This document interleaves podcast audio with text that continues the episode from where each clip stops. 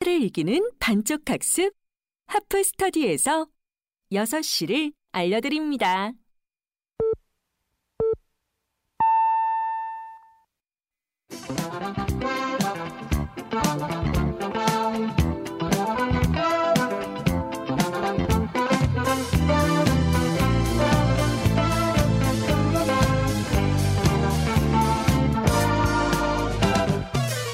안녕하세요. 주말엔 CBS 대신 진행을 맡은 아나운서 유지수입니다.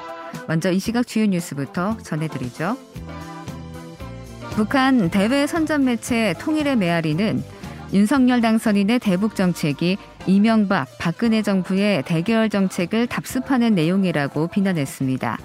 매체는 오늘 게재한 글에서 과거에 보수 집권 세력들이 내놨던 반공화국 대결 정책을 되살려 보려고 발악하고 있다고 주장했습니다. 대통령직 인수위원회 외교 안보 분과 위원들 몇 면에 대해서도 반통일적이고 사대 매국적인 구시대 인물들이라고 비방했습니다. KB 국민은행의 주택가격 동향 조사 결과 이달 전국의 주택 매매 전세가 상승률이 지난달의 절반 수준으로 둔화된 것으로 나타났습니다. 조사 결과에 따르면 이달 전국 주택 평균 매매 가격은 0.1% 상승해 지난달 0.21% 대비 절반으로 축소됐고 2020년 5월 0.14% 이후 최저치를 기록했습니다. 상승률은 서울과 경기도 0.06%, 인천 0.07% 등으로 나타났습니다. 조 바이든 미국 대통령이 폴란드를 방문한 가운데 러시아가 폴란드에서 70km 떨어진 우크라이나 접경 도시를 미사일로 공격했습니다. 러시아 국방부는 성명을 통해 어제 우크라이나 서부 루비우의 군사 목표물을 고정밀 순항 미사일로 공격했다고 밝혔습니다. 르비우는 우크라이나 서부 최대 도시로 폴란드 쪽 국경을 넘으려는 피라민들이 반드시 거쳐가는 곳입니다. 유럽이 현지 시간 27일부터 일광 절약 시간제 서머타임제를 실시함에 따라 우리나라와의 시차가 7시간으로 1시간 줄었습니다. 유럽연합은 1996년부터 3월 마지막 일요일에 서머타임제를 시작하고 10월 마지막 일요일 종료하고 있습니다. 다만 유럽의회 입법으로 유럽연합 회원국의 서머타임제 준수 의무는 사라졌지만 각 회원국은 기존 관행을 유지하고 있습니다. 여자 컬링 국가대표팀 팀킴이 우리나라 컬링 사상 처음으로 세계 선수권 대회 결승에 진출했습니다. 팀 킴은 캐나다에서 열린 2022 여자 컬링 세계 선수권 대회 준결승전에서 캐나다 팀을 9대 6으로 눌렀습니다. 팀 킴은 내일 오전 스위스 팀을 상대로 대회 우승을 놓고 격돌합니다. 이상은 경향신문 제휴 CBS 노컷뉴스였습니다. 2022년 3월 27일 주일 주말에 CBS 첫 곡은 린의 데이트였습니다. 벌써 일찌감치 문자 주신 분들도 계신데요. 민기옥 씨, 어, 지금 아나운서님은 처음입니다 하셨고, 둥근 해가 떡섭니다. 아이디가 참 마음에 들어요. 안녕하세요. 강민하나님에서 바뀌었나요? 하셨는데, 예, 그럴리가요. 어, 이번 주 저는 대타로 진행을 하고 있습니다. 어제와 오늘 이틀 동안 함께 하고요. 이강민 아나운서의 휴가로 제가 대신 이 자리에 앉았고, 저는 아나운서 유지수입니다. 자, 오늘도 주말에 CBS 다양한 이야기 준비했습니다. 또 여러분의 이야기 듣고 싶은 노래 기다리는데요. 단문은 50원, 장문은 100원의 정보 이용료가 있습니다.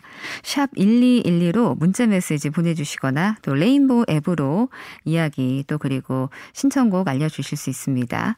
또 방송에 채택된 분 가운데 몇 분께는 저희가 모바일 간식 쿠폰 선물로 드립니다. 그럼 현장 뉴스 바로 시작하죠.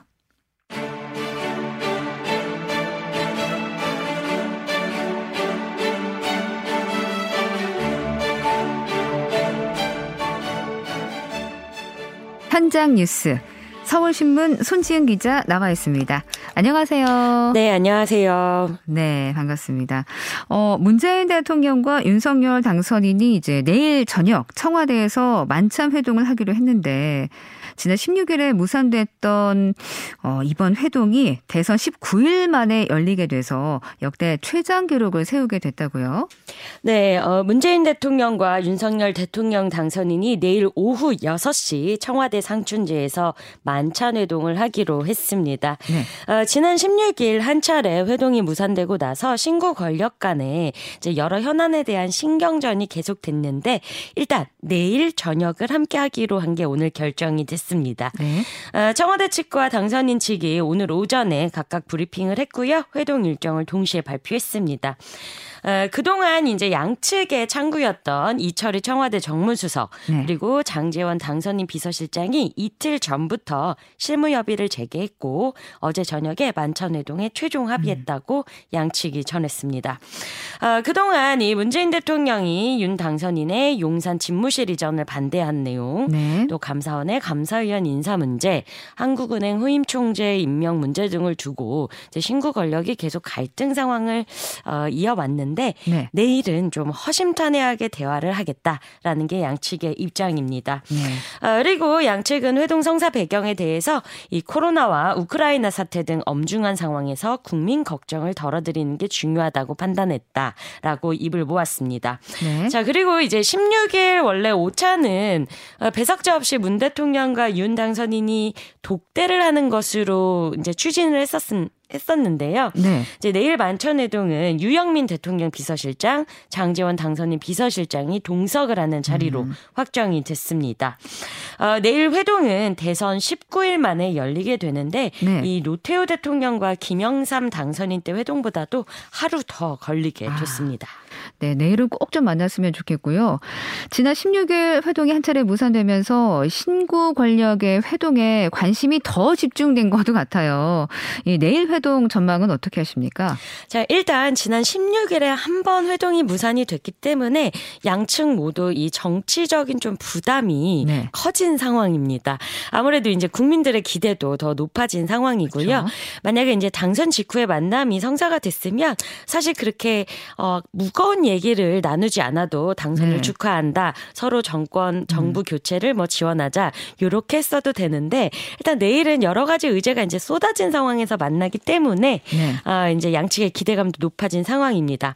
다만 이 이제 양측의 그 갈등의 핵심 중에 하나로 꼽혔던 감사원의 감사위원 음. 그 인선 문제는 네. 어, 지난주에 이제 감사원이 인수위에 부처별 보고를 하면서 어, 문재인 대통령 지금의 청와대가 지명을 하지 않게 않는 게 좋다라면서 음. 윤 당선인 측에 손을 들어줬기 때문에 네. 이 부분은 지금 해결이 된 겁니다. 아. 그래서 이제 조금 부담이 없어진 상황이고요.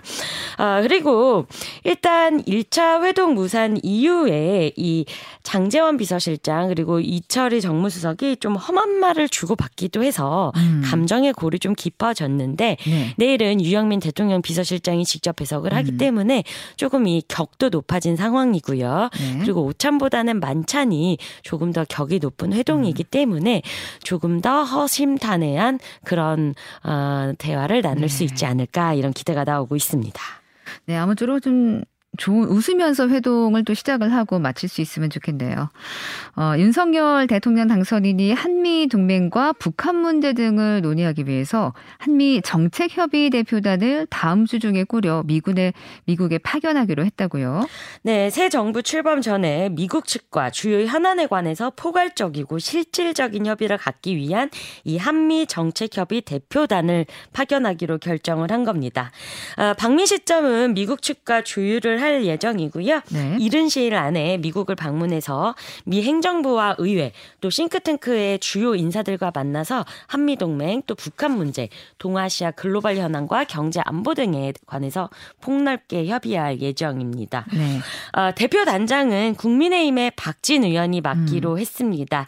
이제 앞서 어, 대미 특사로도 거론이 됐던 인물인데요. 네. 어, 그런데 이 특사라는 거는 사실 국가 수반이 특별한 임무를 임무를 부여해서 외국에 보내는 사절이라서 네. 대통령 당선인 신분으로 이제 특사를 보낸다는 거는 적절하지 음. 않은 부분이 있어서 이 인수위에서도 이 특사라는 말을 이제 더 이상 쓰고 있지 않습니다. 네. 아, 김은혜 당선인 대변인도 상대국 주요 관계자들을 만나서 국가 안보와 국민 민생을 최대한 살피는 실용적인 대화를 이끌겠다 이런 음. 각오를 음. 오늘 밝혔습니다. 네. 자, 그리고 오늘 안철수 대통령직 인수위원회 위원장은 추가 경정 예산안 추경은 필요하다고 보는 입장이다. 현재 기획재정부에서도 준비하는 상황이라고 했는데 민주당 박홍근 신임 원내대표도 추경 협조 입장을 밝혔죠. 네, 애초 기획재정부가 이 당선인 측에 취임 전 2차 추경 편성에 굉장히 좀 난색을 표하는 것으로 네. 전해졌는데 이제 부처별 업무 보고에서는 준비하고 있다. 음. 이제 준비하는 상황이라는 보고가 나왔고요. 민주당도 일단 협조 입장을 밝혔습니다. 어, 박홍근 신임 원내대표가 오늘 국회에서 기자들과 만나서 추경은 빠를수록 좋고 완전하게 보상해야 한다는 원칙에 흔들림이 없다라고 네. 이제 기본 원칙을 밝혔고요. 아, 하지만 이 기재부나 이 정부가 소극적인 것에 대해서는 어, 인수위 시절 추경을 편성한 사례가 없는 것으로 안다면서도 음. 이 편성 설계와 책임이 어중간하다는 문제가 있다라고 지적을 했습니다. 아, 다만 이 임시국회 일정 관련해서는 3월 국회에 남은 의사 일정, 4월 국회를 어떻게 할지 조만간 논의를 해보겠다. 있다라고 했고요. 네. 또 정권 이양기라 할지라도 빈손으로는 있을 수 없다라고 했습니다. 아, 그리고 검수완박, 검찰 수사권의 완전 박탈을 의미하는 네. 이 검찰개혁 입법을 이 문재인 정부 임기 내, 그러니까 윤석열 새 정부가 어, 출범하기 전에 민주당이 다수 의석을 이용해서 처리할 수 있겠느냐라는 네. 질문도 있었는데 아, 좀 어느 정도까지 할지 내부 협 음. 합의를 따라야 한다. 조금 의견을 모으는 과정이 필요하다 라고 했습니다. 네. 여기는 좀 더 지켜봐야 될 필요가 있겠네요. 이제 6일 지방선거를 두 달이 앞두고 민주당이 인물난에 시달리고 있다고요? 네, 일단 민주당이 어, 윤호중 비대위원장 체제로 당을 이끌어서 이제 지방선거를 치르기로 결정을 네. 한 상황인데요. 자, 일단 서울시장 후보부터 인물난에 시달리고 있습니다. 네. 4.7 어, 보궐선거에서 이제 오세훈 당시 후보에게 박영선 전 장관이 패한 이후로 지금 이제 누가 나가야 승리할 수 있느냐를 두고 이제 당내에서 여러 의견들이 나오고 있습니다. 자, 일단 송영길 전 대표 차출론까지 나왔고요. 네. 이낙연 전 대표, 정세균 전 국. 국무총리 등의 이름도 나오고 있습니다. 이 서울시장 선거가 중요한 이유는 이 25개 구청장 선거도 맞물려 있기 때문에 아. 이 전국 표심에 직접적인 네. 영향을 줍니다. 아, 그래서 지방선거의 최대 승부처고요. 반드시 이겨야 하는 지역인데 네. 이제 아무래도 서울시장 후보는 이제 어, 당내 어떤 스타 인물들 또 네. 다음 대권을 준비할 이런 음. 중량감 있는 후보들을 전략 공천해야 한다 이런 목소리도 나오고 있습니다. 아, 그리고 또 일각에서 한국에서는 서울시 정무부 시장을 지냈고 문재인 청와대의 초대 대통령 비서실장을 지낸 임종석 전 실장 네. 이름도 나오고 있고요. 어, 그리고 문재인 정부 초대 외교부 장관으로 최근 국제노동기구 ILO 사무총장 선거에서 낙선한 강경화 전 외교부 장관도 나, 이름이 거론되고 있습니다. 네.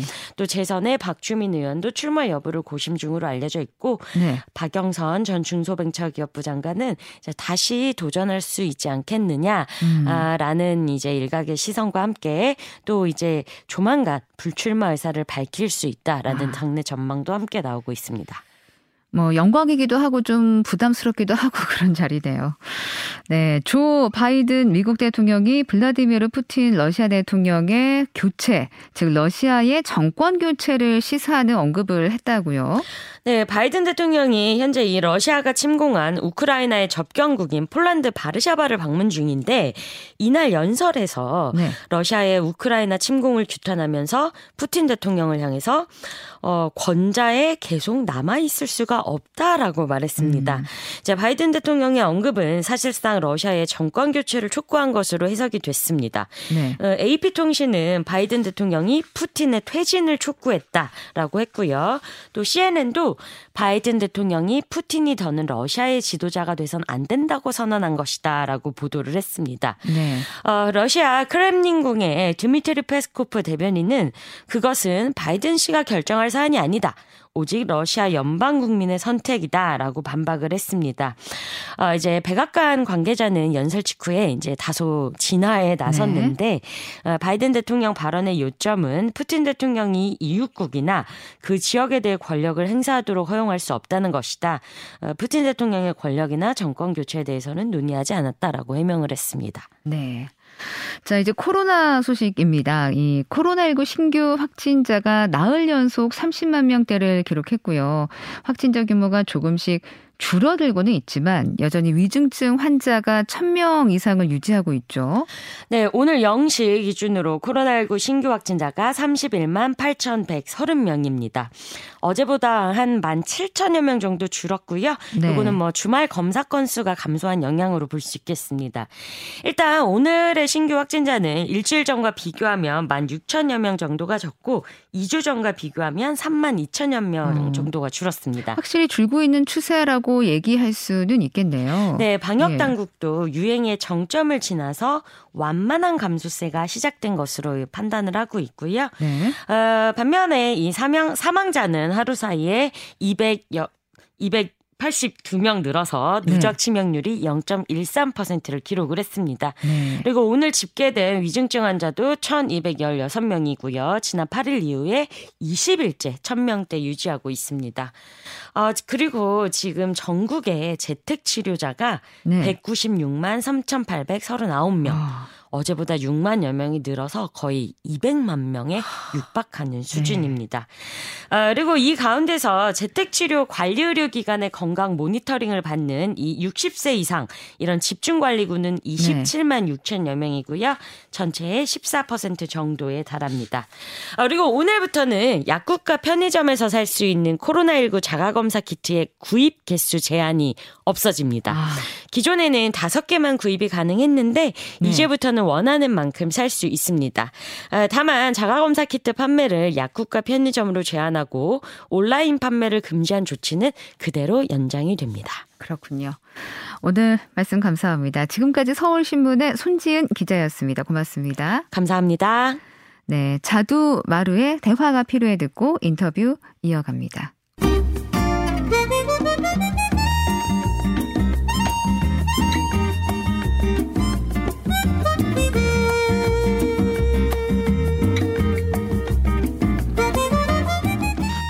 초대석 시간입니다.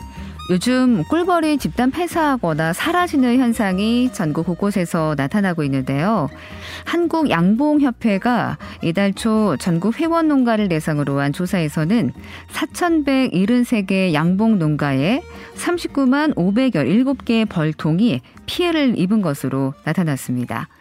농촌진흥청에 따르면 월동에 들어갈 무렵 벌통 한 개 안에 사는 꿀벌 개체 수가 1만 5천 마리 정도라고 하니까 전국에서만 약 60억 마리의 꿀벌이 사라진 건데요. 그 많던 꿀벌은 다 어디로 간 걸까요? 꿀벌이 사라진 이유와 이로 인해 발생되는 여러 문제들 하나하나 짚어보기 위해 꿀벌 전문 수의사 정영기 박사 전화 연결했습니다. 네, 선생님 안녕하세요. 네, 안녕하세요. 네, 국내 최초로 꿀벌 동물병원을 설립한 꿀벌 전문 수의사신데 꿀벌만 전문적으로 진료하신 지는 얼마나 되셨나요? 네. 2013년 9월 5일에요. 꿀벌 동물 병원을 개설하였으니까 네. 8년 7개월 됐습니다. 아, 참 아직은 생소한데 꿀벌 전문 수의사 이 길을 걷게 된 계기가 있으셨나요? 네. 네 예, 지난날로 거슬러 올라가면은요. 1992년도 대전광역시 네. 수의직 공무원으로 근무하면서 꿀벌에 관한 업무를 바, 맡게 되었습니다. 네. 이때 꿀벌에 대한 지식이 예, 수의과대학에서 배운 바가 없고 음. 또 전혀 아는 게 없는 상태라요. 네. 꿀벌에 대해 좀 알고자 간할 지역 그 벌터를 찾아다니면서 여러 어. 벌지기 분, 즉 양봉인가 주로 질문하며 예. 대화를 나누는 과정에서 질병이 하나이면 치료약제는 여러 가지가 있을 수 있지만요. 네. 각 벌터마다 사용하는 약제가 다 다르다는 것을 알게 되었어요. 네. A일까 이런 생각을 하면서 생각 끝에 올바른 약동물의 사용 지침이 없다는 게 그때 이제 알게 되었죠. 네. 그러면은 자신이 한번 알아봐 생각해서 꿀벌에 대해 알고자 네. 국내의 문헌과 이제 자료를 찾고 음. 현장을 찾아다니면서 예, 하다 보니까 어느 날 꿀벌 전문 수의사 길을 아. 걷게 되었더라고요. 아마 꿀벌 자체가 뭔가 매력이 있어서 우리 선생님이 이렇게 또 계속 길을 가게 되신 게 아닌가 생각도 드는데요. 그 동화 파랑새 작가죠. 모리스 마테를링크는 꿀벌이 멸종하면 인류도 4년 안에 사라진다면서 꿀벌의 중요성을 강조하기도 했는데 어, 꿀벌이 이처럼 우리에게 중요한 이유가 있을까요? 네. 우리가 먹고 그 살게끔 해주는 100여 종류의 주요 작물 중에요. 네. 74%를 꿀벌에 의해서 수분 매개 작용으로 열매를 어. 맺게 해주기 때문이죠. 네. 그래서 꿀벌이 사라진다면 결과적으로 식량 부족 위기에 빠지게 된다는 것입니다. 식량 부족. 그, 렇죠 어. 네. 단순히 뭐 꿀을 제공하고 뭐 꽃이 필 수 있게 도와줄 뿐만 아니라 인간에게 굉장히 많은 도움을 주고 있군요. 네네 열매를 맺지 못하니까요 결과적으로요. 네네. 어, 어, 전국의 양봉 농가를 다니면서 진료도 보신다고 들었는데 요즘 출장이 많다고요. 그 현장에서 본 상황이 어떤가요? 네 출장이 많습니다. 저, 한 8년여 겪는 가운데요. 20년도와 21년도 네. 이태 2년에 걸쳐서 꿀 수확을 하는 착항이요. 네. 좋지 않아서 꿀벌에게도 혹독한 시련을 겪고 있으며 그에 아. 따라서 꿀벌의 피해상이 많습니다. 꿀의 작황이 좋지 않으면 꿀벌도 힘든 건가요? 그렇죠. 식량 부족에 먹이 부족하니까요. 어. 오는 게 네네. 어, 그럼 정상적이었다면 이 시기에 뭐 벌통이나 꿀벌은 어떤 상태여야 되는 건가요? 네, 3월 말경에는 이제 이렇게 벚꽃도 피우는 시기거든요. 네. 요즘 꿀벌은 이제 산란 등을 활발하게 해서 아. 또그 산란을 만약에 또 꿀을 많이 받기 위해서 벌집을 만들어야 되거든요. 네. 그 벌집 만드는 것과 또 5월 달에 아까시 벚꿀을 네. 예, 채취하기 위해서는 일꾼 벌들을 지금 많이 육성해야 할 아. 바쁜 시기입니다. 네. 근데 요즘 바쁘지 않군요. 네, 오히려 이제 많은 근심을 걱정하고 이제 벌이 많이 늘어나지 어, 않으니까요. 예. 뭐 이런 일이 예전에도 있었을까요? 글쎄 이제 물론 이렇게 심하지는 않았지만은 이제 네. 피해는 많이 있었죠. 그래서 서양종 꿀벌에는 어려움이 있기는 했지만 지금과 네. 같이 가장 어려운 시기는 없었습니다. 어. 그런데요, 2010년인가 토종벌이에요. 네. 꿀벌의 바이러스병인 낭충봉화부패병이 발생해서 거의 90% 이상의 폐사로요. 네. 예, 이 폐사를 야기시켰거든요. 네. 그 폐사가 10년이 넘은 지금도 네. 그 생산 토종벌의 생산 기반을 회복하지 못하고 아, 있습니다. 그게 회복하지 못한다는 거는 그 좀 뭔가 도움이 더 필요하다는 얘기 같기도 한데. 일단 생산하는 업체는 어느 그 생산하는 데는요 어느 한계점에서 그 이하로 가면 그게 회복하게끔 늦더라는 어. 걸 알게 됐습니다. 어, 그러니까 그 어려워지는 시, 그 기간에 비해서 회복 시간이 훨씬 더 길어질 수 있는 그 마지노선 같은 게 있군요. 네네. 어, 그럼 꿀벌이 이렇게 사라진 이유는 무엇인가요? 네, 꿀벌은 기후와 밀접한 관련이 있게요. 음. 기후의 변화에 민감하면서 네. 그 영향도 크지만은 특히 꿀벌 진드기요. 기생충 발생과 바이러스 질병 등 영향도 없지 않습니다. 많습니다. 네. 그리고 올동벌 특히 그 예, 벌이 양벌, 일벌, 숫벌 이렇게 형태적으로 완전히 예관상으로 보기 다른 벌이 있는가 하면은 네. 또 일벌 중에 네. 예, 여름벌과 겨울벌이 있습니다. 어, 여름에 네. 일하는 벌이 있고 겨울에 일하는 벌이 있는 건가요? 네네. 예. 형태적으로는 거의 비슷한데 네. 네, 내부적으로는 전혀 아. 다른 겨울을 날기 위해서 여, 여름 벌은 6주 사는 벌이고요. 네. 겨울 벌은 6개월에서 9개월을 아. 사는 벌입니다. 어, 예. 네. 이 9개월을 사는 이 올동벌. 네. 를 받아야 산란해서 받아야 시기에 아. 이제 8월 말경 8월 중순이 넘어지면은 이제 겨울벌 올 저 올동벌을 산란을 받게 되거든요. 네. 이때 이제 진드기 등이 많아서요. 또 뿐만 아니라 여러 가지로 그 이 시기에 약동물, 약을 이제 구제한다고 약동물의 오남용에 의해서 겨울벌이 어.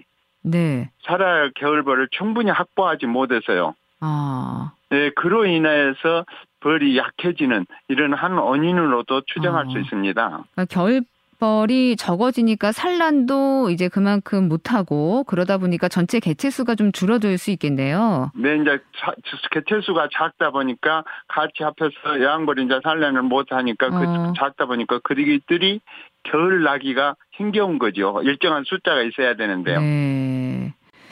그렇군요. 네. 이 기생충 말씀도 하셨는데 그 꿀벌 기생충은 어떤 건가요? 네, 꿀벌 진드기는 이름 그대로 꿀벌에 살게끔 존재하는 생물체입니다. 네. 네. 그냥 완전히 없을 수도 없고요. 음. 문제는 꿀벌 진드기 개체수가 너무 많다는 것입니다. 네. 예. 그래서 이 개체수가 절대적일 수도 있고 상대적일 수도 있잖아요. 네. 예를 들면은 벌 100마리당 꿀벌 진드기가 2, 3%인 즉 두 마리 내지 세 마리는 큰 영향을 미치지 않는다고 네. 하거든요. 네. 그래서 일벌 15,000마리의 가진 벌통에서 2, 3%의 꿀벌 음. 진드기가 있다면 300마리 내지 450, 450마리가 있을 수 있잖아요. 네. 그런데 이 똑같은 경우에 예, 꿀벌 벌통의 마리수가 5천 마리라고 한번 가정을 해보면은요. 네. 꿀벌 진드기는 똑같은 저 마리수에서 6, 6%에서 9%로 바뀌잖아요. 네. 네, 그러면 이때는 절대적으로 아. 꿀벌 진드기가 많을 뿐만 아니라 네네네. 피해가 발생합니다. 바꿔 아. 말하면은 벌수가 많고 진드기 수가 적으면은 음. 그게 크게 문제가 안 되는데요. 벌수가 적으면은 같은 진드기 도 많게 피해를 야기시킬 수 있죠. 어, 그러니까 꿀벌 수는 줄어드는데 진드기 수는 줄어들지 않으니까 문제가 되네요. 그럴 수도 있죠. 네네. 네. 그럼 그 기생충이 뭐 꿀벌 응애라는 그 건가요? 이제 꿀벌 응애라고 이제 우리가 명칭하는데 저는 이제 진드기라고 표현하는데요. 우리 말에요. 네. 네. 이런 표현이 있더라고요.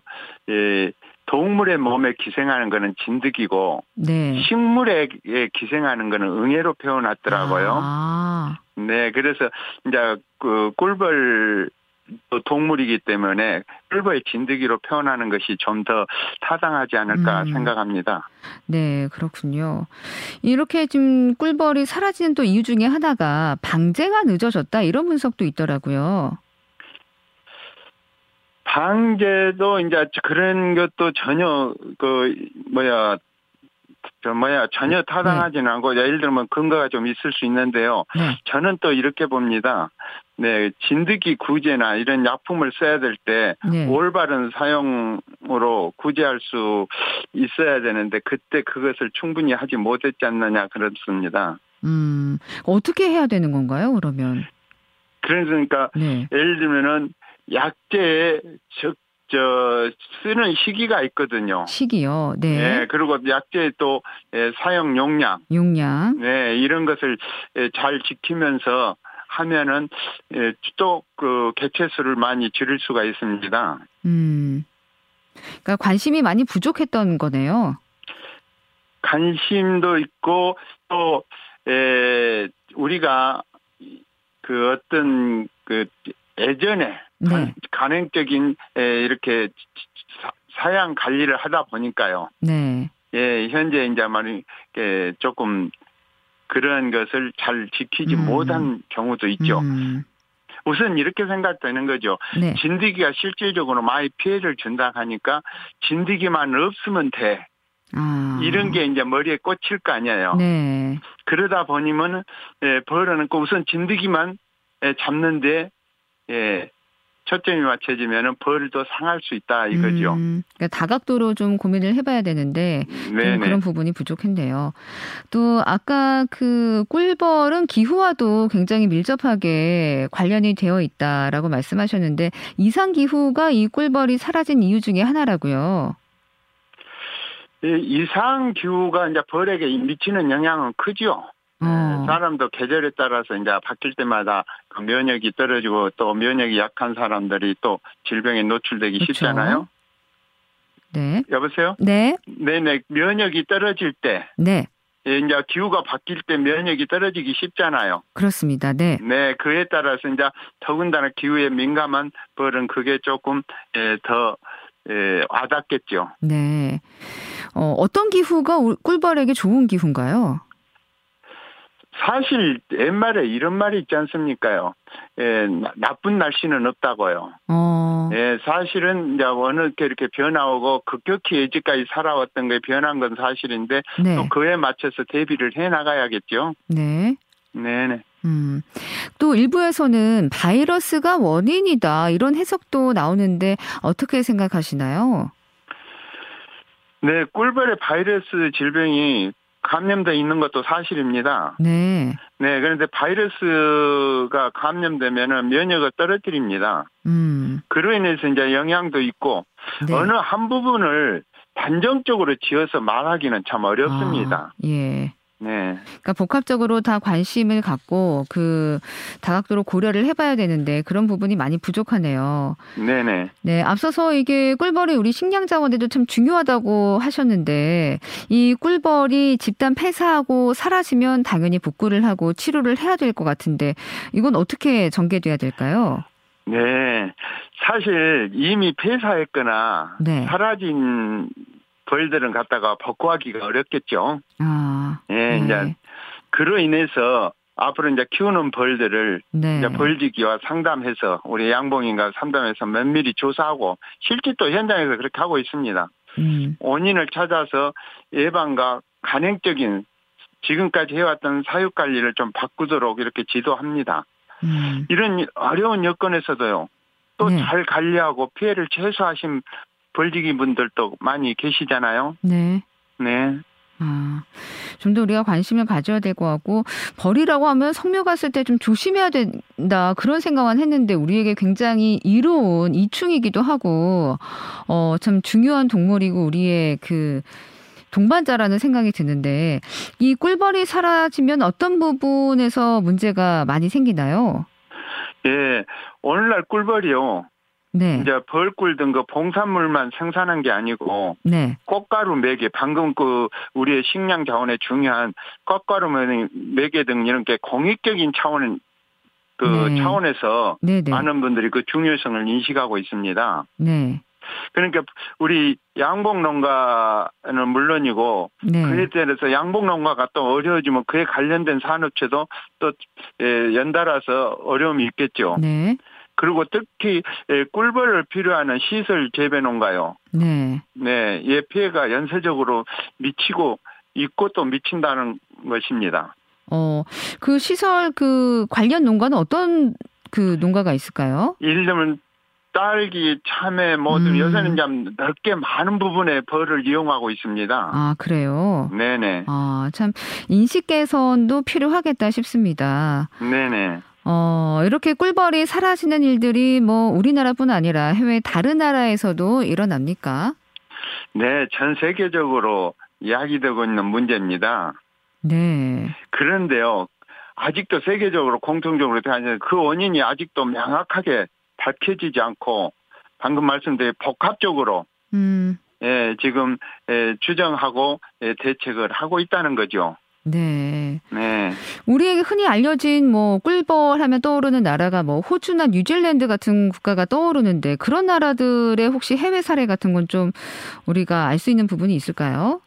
네, 실질적으로 저기 미국 같은 걸 보면 네. 벌에 이렇게 키워지는 아마존에서도 벌이 이렇게 많이 어. 줄어들었다고 그런 아마존에서도요? 보고 자료가 네. 있거든요. 네. 네. 그래서 사실적으로 미국, 호주 전 세계적으로 기후 변화를 그 기후 변화를 막고자고 네. 탄소를 배출하는 만큼 그에 상응하는 그 조치를 취하여 실질적인 그 배출하는 걸 영으로 만드는 그 탄소 중립 네. 많이 이렇게 이제 가지고 나오고 있잖아요. 네. 또 가급적이면 살충제를 자제하자고 주장하는 것도 네. 사실 보면 꿀벌을 구하고자 하는 같은 맥락이라고 생각합니다. 음, 사실 대단하고 큰 노력이 있다기보다는 우리가 다 아는 노력을 서로 힘을 합쳐서 어, 지속적으로 해 나가야겠다 그런 생각도 드네요. 네네. 네.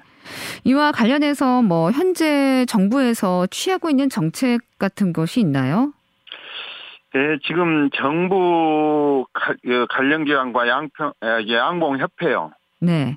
등이 합동으로 조사해서 그 대책을 마련하는 것으로 알고 있습니다만은. 네. 예, 현장에 네. 정확한 네. 실태파, 그러니까 우리나라의 예, 전체적인 양봉에 대해서 일부만 보고 이렇게 할 게 아니라 전체를 다 네. 조사해 볼 수 있는 어떤 그 설문지를 작성해서 네. 그런 흐름을 좀 볼 수 있는 종합적인 분석을 할 수 있는 기회를 가졌으면 좋겠고요. 네.